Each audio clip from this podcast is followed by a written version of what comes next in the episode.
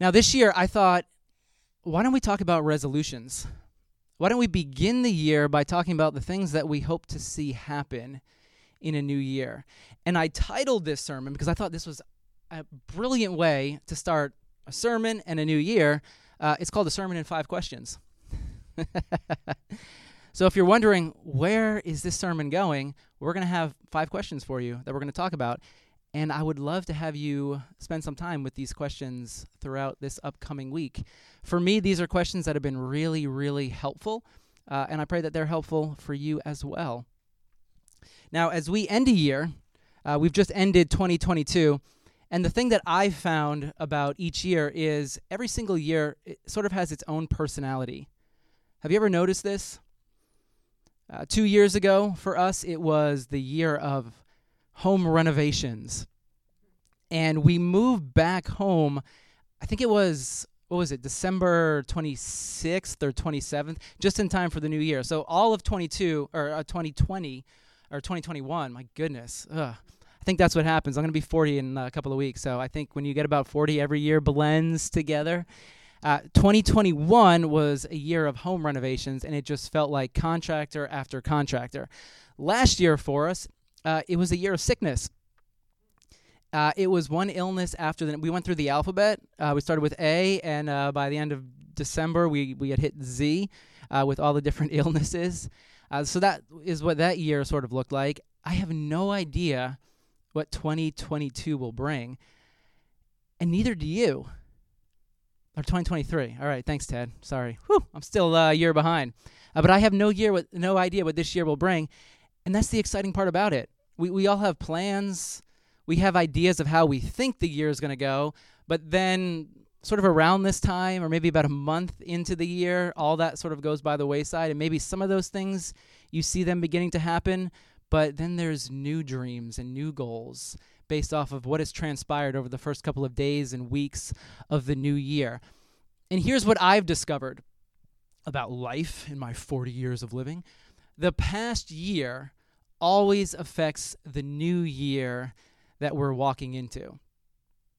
So I have three pictures for us this morning to illustrate how many of us, maybe you'll find yourself in one of these pictures, uh, but three pictures to illustrate how uh, we might be walking into 2023. Uh, here's the first picture.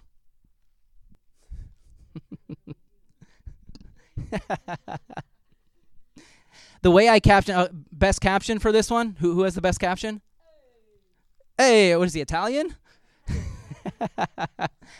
I like it. I like it. What else? Other captions. Ta-da! All right, like we're here. Uh, he, here's how I caption this one. Bring it. Your arms are wide. Like what possibly could this year bring? I can't wait to see what could happen. Does anyone find themselves here this morning, the first week? Actually, we're now January 8th. We're the second week. Anyone, you're like, bring 2023 on. I am ready. Right there. Uh, here's another picture of uh, what it might look like right now to be entering into the new year.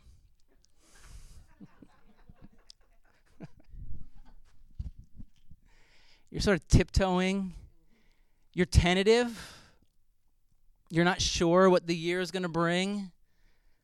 2022, maybe it was a mixed bag, and so uh, maybe a way to describe this picture is cautiously optimistic about the. I think it could go either way. You could be cautiously optimistic, or you could be uh, kind of like when you walk into a pool and you dip your toe in a little at a time. You're like, all right, I'm going to slowly work my way into this year. Anyone find themselves here? today. All right, we got a few takers for the second picture. All right, we're doing well so far. Uh, and then let's look at the third picture.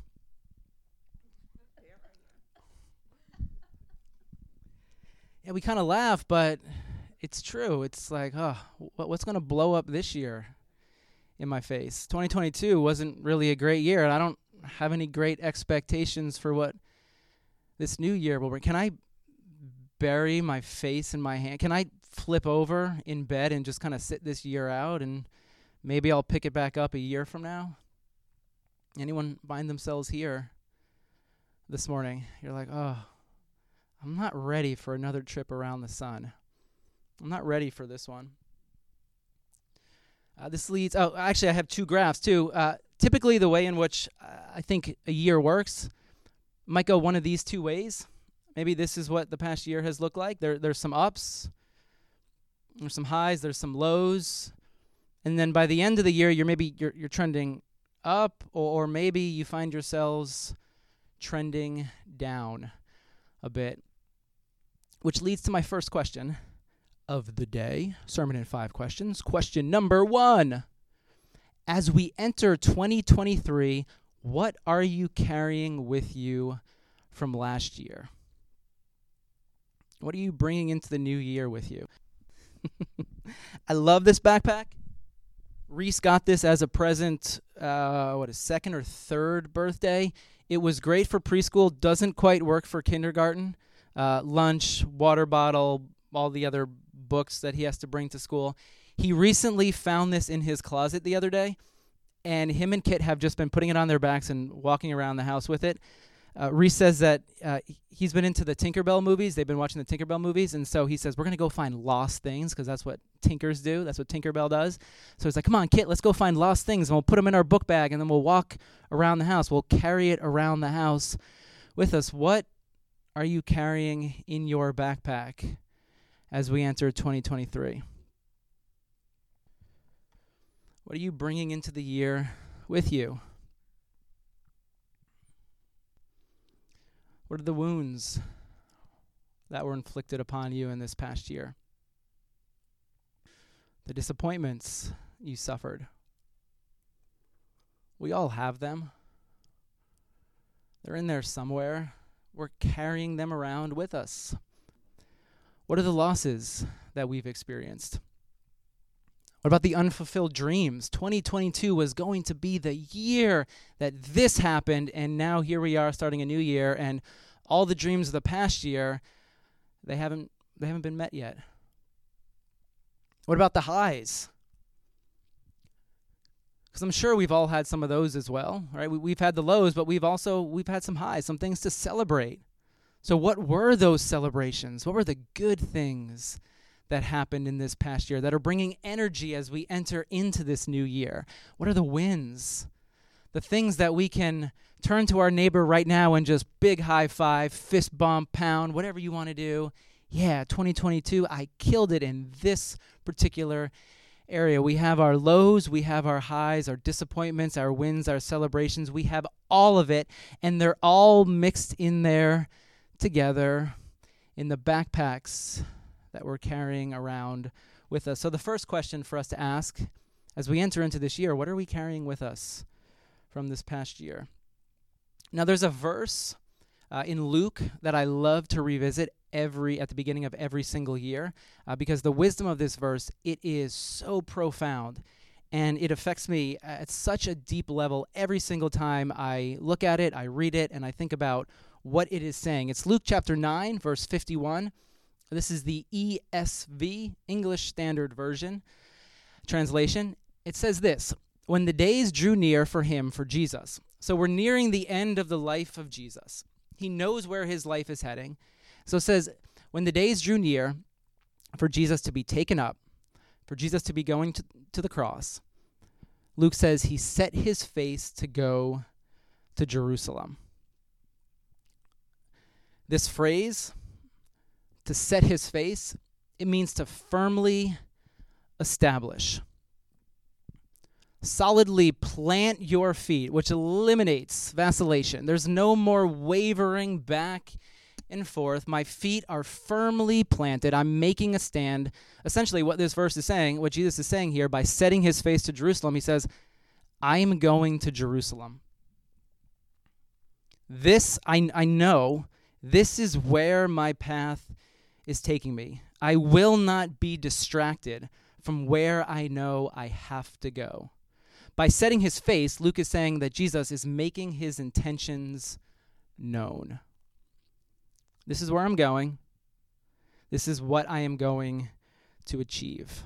Which then leads to our second question of the day What are you setting your intentions on this year? Where are you setting your face? What are your dreams? The things that you hope to see happen in this new year? What are your prayers for this year? God, I want to see this happen. Maybe this year, it's the year that you firmly plant your feet. You've been wavering between a decision for a while now, months, possibly years. And you say, you know, this is the year that I'm going to set my face in this direction. This is the year I'm going to make it happen. This is the year I'm going to pray that God allows for this to be true in my life. Now let's uh, let's look back at those three pictures that we had earlier on, because when you think about this second question, setting our intentions, if you are at Bring It guy or the Italian Hey guy over there, you're like, all right, this is great, this is good. Intentions, hopes, dreams, I'm right there. If you're shaggy over there and you're a little tentative, dipping your toe, maybe there's a question, all right, I guess I can do this. Let me try. But maybe it's lacking the enthusiasm of that first guy. But if you're right there at the bottom this year, you're like, hopes, dreams, man, that ship has sailed. I've experienced so much disappointment in the past. There's no way I'm going to set my face anywhere. There's no way I'm going to allow my heart to be crushed again. And so setting your intentions, nah, I'm not doing that because I just don't want to be disappointed. Now, there's a prayer uh, that has helped me uh, time and time again. Uh, whenever I find myself here at that bottom position or possibly over there with Shaggy, it's a, uh, it's a prayer that shows up in the book of Ephesians, right in the middle of the book of Ephesians. And Ephesians is a book written by the Apostle Paul. He's writing to a group of people just like you and me, uh, people who are human. Sometimes we forget that element of the Bible. Uh, we think the Bible sort of transcends our humanity, uh, but Paul is writing to a group of people, they're like you and me, which means they're normal. Some of the people within that group, flying high, on top of the world, nothing could possibly go wrong. But then I guarantee you, there's other people in the group that he's writing to. They feel at the bottom. Setting intentions, hopes, dreams, they're like, Paul, no. Just stop it, please. There, there's nothing for me to hope for. But the truth about every single person who is listening to this letter, who's listening to what Paul has to say, and I would argue it's the same for us when we peer into that letter 2,000 years later, we're reading scripture. We're reading these letters. We're listening to what Paul and others have said because we're hungry for something. There's a spark, there's something, there's a hunger within us. We are desiring for something beyond what we possibly are experiencing at this point.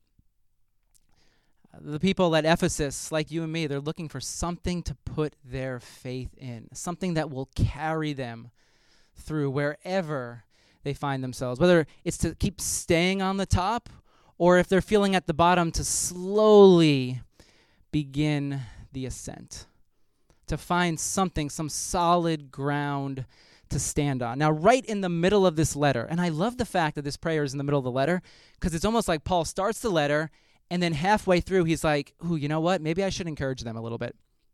Because he knows what people are like because Paul is human too. He knows that sometimes we lose faith.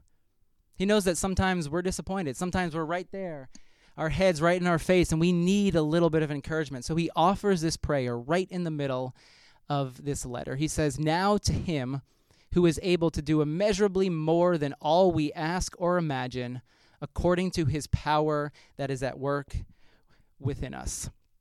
Let's look at that first phrase immeasurably more than you can imagine.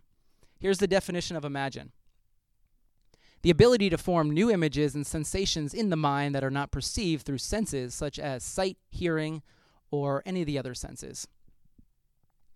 What Paul is saying, immeasurably more than anything you can imagine. Paul's saying, that which you can imagine, it's beyond what you can see, uh, it's beyond sight, sound, smell, touch, taste. In other words, what God desires to do in your life at this moment, the beginning of 2023, is something beyond what you can see right now. It's beyond what you can hear, what you can smell, what you can touch, what you can taste. The thing that God desires to do in your life in this year, it's beyond anything that you can cook up in your own power. Does that give anyone else some hope? Paul is praying this because he's experienced this power in his life. And he's praying that those at Ephesus, all of us today reading this prayer, reading this letter, would experience this power in our own lives. So here's a third question for us, uh, which I kind of wrote in three different ways to get at it from different angles. The question is where have you lost your imagination? Another way to ask this where have you settled? Or a third way to ask this question the first two don't work for you. Where have you limited the Spirit's work? Where have you said, this is as good as it gets? It's not going to get any better than what I'm experiencing right now the things that I'm touching and, and, and seeing, smelling, hearing, the things that my senses can pick up on, it's, it's not going to get any better than that. They're, they're, this is it. This is reality. Where have you said in your life, the best is behind you? My best life, it's in the past. I've experienced it already. There's nothing new. There's nothing better coming around the corner the dream, the thing I long for, it, it's simply too far out of reach. As we begin 2023, where have you lost the ability to dream? Where have you limited the work of the Spirit? Where have you settled and said, I'll never move beyond where I currently am? There's a poem uh, that my fifth grade teacher made all of us memorize. It's a long time ago, fifth grade. We're not talking like two or three years ago. We're, we're talking, I don't even want to do the math right now. Uh, this poem, it has stuck with me ever since I heard it. It's a poem by Langston Hughes, great black American poet in the 1900s. Here's the poem Hold fast to dreams, or we could say, hold fast to imagination. Hold fast to hope. For if dreams die, life is a broken winged bird that cannot fly. Hold fast to dreams, for when dreams go, life is a barren field, frozen with snow. That's a poem. Yeah, I've been carrying that one with me for 30 years. 25? For a while.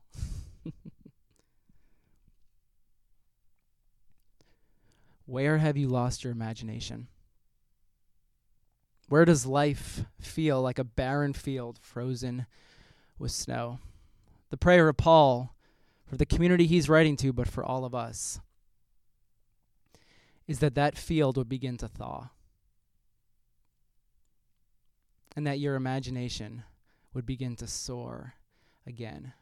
Which leads us to the second phrase here in that prayer, his power that is at work within us. Uh, that word power, it's the word dynamos, which is where we get our word. Yes, you're a Greek scholar, right? I didn't realize you studied Greek. now, what does dynamite do?